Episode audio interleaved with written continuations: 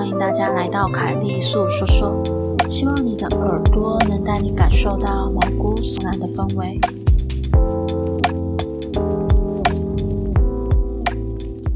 那么，故事开始喽。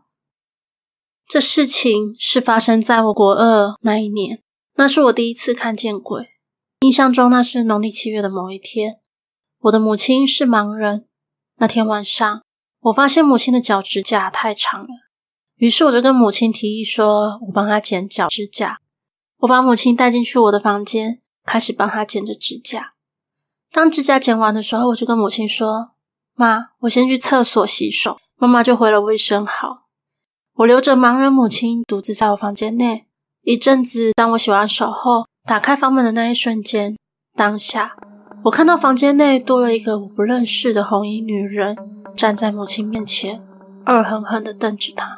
那时候我出乎意料的没有太害怕，大概是被眼前的超现实景象给弄迷糊了吧。短短的洗手时间，房间里为什么多了一个红衣的女人呢？我内心充满疑惑，心里想着这是谁？在我房间里要干嘛？瞪着我妈要干嘛？我慢慢的靠近，仔细一看，我才发现她似乎不是人。当下红衣女人并没有注意到我，于是我坐在床边，疑惑的看着他。我心里想着：你是谁？给我滚开！就在这个时候，女鬼的视线就从我母亲缓缓的移到我的脸上。那一瞬间，女鬼对着我发出了恐怖的尖叫。一眨眼，他往后退出房门，消失了。由于我是国历七月出生的，曾经听过有人说国历七月出生可以吓跑鬼。原来国历七月出生真的可以吓跑鬼啊！后来我看了看凌晨一点整，才晓得我犯了鬼月禁忌。从此以后，我不论是否是农历七月，我再也不会在十点后剪指甲了。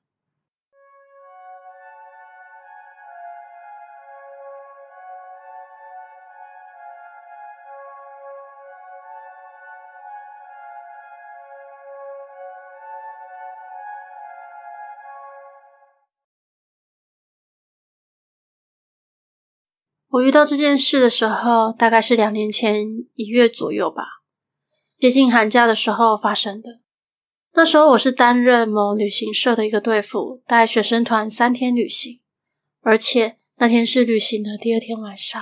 而我担任的职位很特别，是晚上守夜的领队教官，等同于晚上巡逻的保全一样，晚上要去巡逻同学的房间。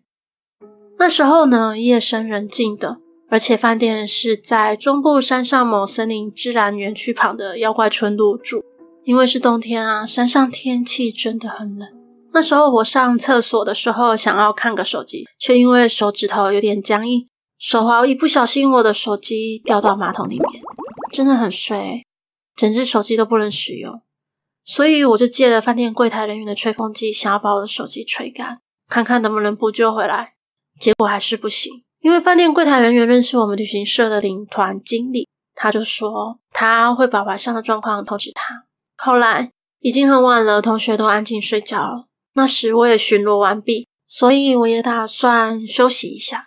因为我的手机坏了，晚上无聊，没有事情做，于是我坐在沙发上发呆着，坐着坐着，忽然我就觉得累了，不知不觉的我打起了瞌睡。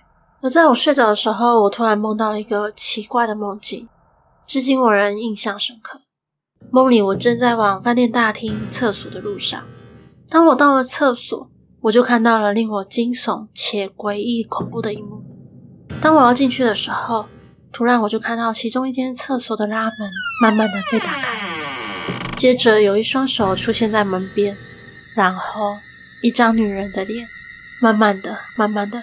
从门内冒了出来，接下来那个女人缓慢地走了出来，伴随着脚步声，哒哒哒，这样的慢慢地走过来。她的脸让我感到很恐惧，就像是日本恐怖片出现的女鬼一样，脸笑得很邪恶，令人毛骨悚然，眼睛是空洞，嘴巴笑得捏得很夸张，真的很恐怖诶。那时候我想要逃跑，结果我发现我居然动弹不得。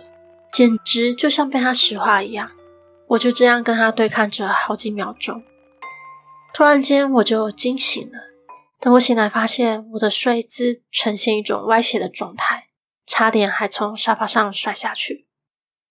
那时候我不知道那是什么东西，虽然我惊魂未定，但都醒来了，我就继续我的巡逻工作。等到这趟旅行结束之后呢，我就跑去一个我认识的帮人家收金有开坛的阿姨那边。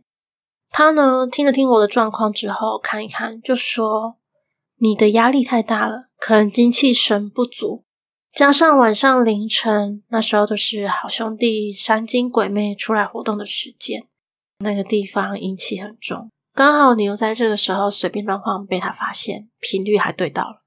那个地点是山上，所以我想你看到的可能是山精鬼魅，他只是好奇看你在干嘛。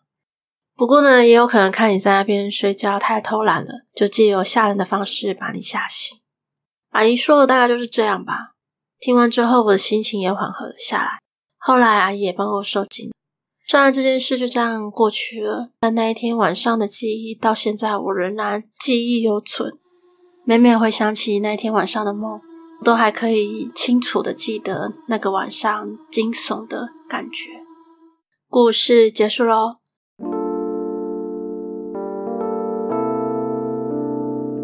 今天的节目就到这里喽。欢迎在 First Story 的留言区留言给我，也可以到 YouTube 或是 FB 粉专找我。下次你想听听什么故事呢？